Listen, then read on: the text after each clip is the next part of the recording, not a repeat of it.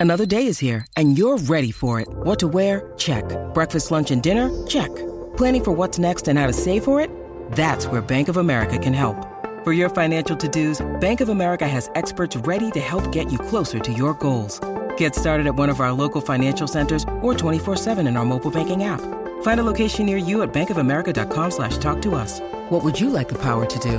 Mobile banking requires downloading the app and is only available for select devices. Message and data rates may apply. Bank of America and a member FDIC. Families have a lot going on. Let OLLY help manage the mental load with new cognitive help supplements for everyone four and up, like delicious Lolly Focus Pops or Lolly Mellow Pops for kids. And for parents, try three new Brainy Chews to help you focus, chill out, or get energized. Find these cognitive health buddies for the whole fam at olly.com. That's O L L Y.com. These statements have not been evaluated by the Food and Drug Administration. This product is not intended to diagnose, treat, cure, or prevent any disease.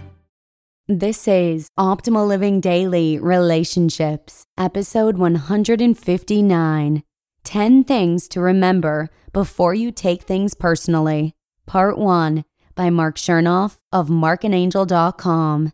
And I'm Joss Marie, your host and personal narrator, right here on OLD Relationships. Welcome to the show where I bring you content featuring dating, parenting, and pretty much everything in between. The creator and producer of this show, Justin Malik, hand selects the articles, and with permission from the authors, I have the honor of narrating them to you every Monday through Friday, just like an audiobook or audio blog. Today, I have part one of a two part post by Mark Chernoff of markandangel.com. It's all about ways to help you avoid taking things too personally in life. So don't forget to come on back again tomorrow to hear part two. That'll be episode 160. Also, I wanted to give one final reminder to anyone who would like their name to be submitted for the book raffle we'll be doing tomorrow. We do a drawing on the first of every month and give away a book to a random person on the mailing list. So head on over to oldpodcast.com to sign up. And with that, let's hear part one of Mark's post and start optimizing your life. 10 Things to Remember Before You Take Things Personally. Part 1 by Mark Chernoff of markandangel.com. Let me share three quick stories and some life changing lessons with you. 1. This morning at a train stop near the hospital, a man and his three young kids got on. The kids were loud and completely out of control, running from one end of the train car to the other. An annoyed passenger sitting next to me looked over at the man and asked, Is there a reason you're letting your kids go nuts right now? The man looked up with tears in his eyes and said, The doc just told me their mother isn't going to make it. Sorry, I'm just trying to think before we all sit down at home to talk about this. 2. Two of my ex coworkers actually laughed at me last year when I told them I dreamed of opening my own hair salon. When I spoke with you and Angel on a coaching call that same day, Angel said something like, quote, We've known quite a few people who went after their dreams and succeeded. One thing they all had in common was they got laughed at in the process. End quote. That advice really pushed me forward, and I'm proud to say I opened my salon almost six months ago, and business is really taking off. But to think I almost didn't do it. I almost took my ex coworker's negativity to heart.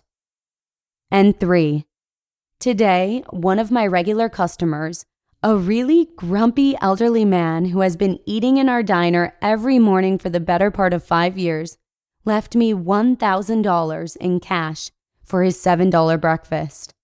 Alongside the cash, he left a small note that read, quote, Thank you, Christine. I know I haven't been the brightest smile in your life, but your smile and hospitable service over the years gave me something to look forward to every morning after my wife passed away. I wanted to say thank you. I'm moving eight hours down the road this afternoon to live with my son and his family. May the rest of your life be magical. End quote. These stories have been transcribed with permission from coaching sessions we've recently conducted with three of our course students. And if there's one thing these student stories have in common, It's the importance of not taking things too personally. The father on the train wasn't deliberately trying to annoy other passengers. He was thinking through one of the hardest realities of his life. Those ex coworkers weren't really laughing heartlessly. They were simply acting from within the boundaries of their own limited visions. And that grumpy elderly customer was just a humble, heartbroken man. In each story, the subject's words and actions were all about them, not others. And while the people around them might take their annoying, naysaying, grumpy behavior personally, there's nothing personal about it. Think about it. How often have you taken things too personally? If you're anything like the rest of us, and that's okay, it's probably been quite often. But why? Why do we always take things personally? There are quite a few viable and valid answers to the question of why we take things personally. But the one Angel and I have found to be most common through a decade of one on one coaching with our core students is the tendency we all have of putting ourselves at the center and seeing everything, every event, conversation, circumstance, and so on, from the viewpoint of how it relates to us. And this can have all kinds of adverse effects from feeling hurt when other people are rude, to feeling sorry for ourselves when things don't go as planned, to doubting ourselves when we aren't perfect. Of course, we are not really at the center of everything. That's not how the world works.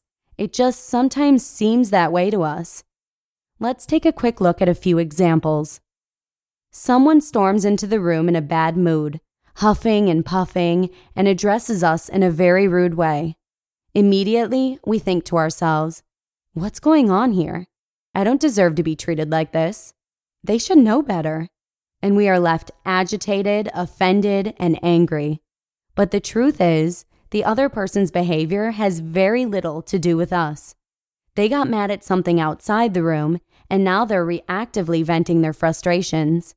We just happen to be in the wrong place at the wrong time. This reality doesn't justify their rude behavior, but it needs to be consciously acknowledged so we don't waste all our mental energy positioning ourselves at the center of the situation and taking everything personally. Now, let's assume for a moment that a person's actions actually do seem to relate to us directly. We inadvertently did something that annoyed someone, and now they're reacting very rudely to us. A situation like this might seem personal, but is it really? Is the magnitude of their rude reaction all about us and the one thing we did to trigger them? No, probably not. It's mostly just a statement about the other person's reactions, snap judgments, anger issues, and expectations of the universe. Again, we're just a small piece of a much longer story. To be continued.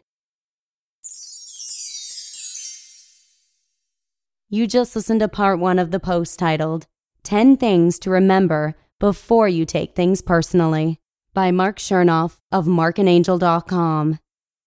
When you need mealtime inspiration, it's worth shopping Kroger, where you'll find over 30,000 mouthwatering choices that excite your inner foodie. And no matter what tasty choice you make, you'll enjoy our everyday low prices, plus extra ways to save, like digital coupons worth over $600 each week. You can also save up to $1 off per gallon at the pump with fuel points. More savings and more inspiring flavors make shopping Kroger worth it every time. Kroger, fresh for everyone. Fuel restrictions apply. Look, Bumble knows you're exhausted by dating. All the must not take yourself too seriously and 6 1 since that matters. And what do I even say other than hey? well, that's why they're introducing an all new Bumble with exciting features to make compatibility easier, starting the chat better, and dating safer. They've changed, so you don't have to. Download the new Bumble now.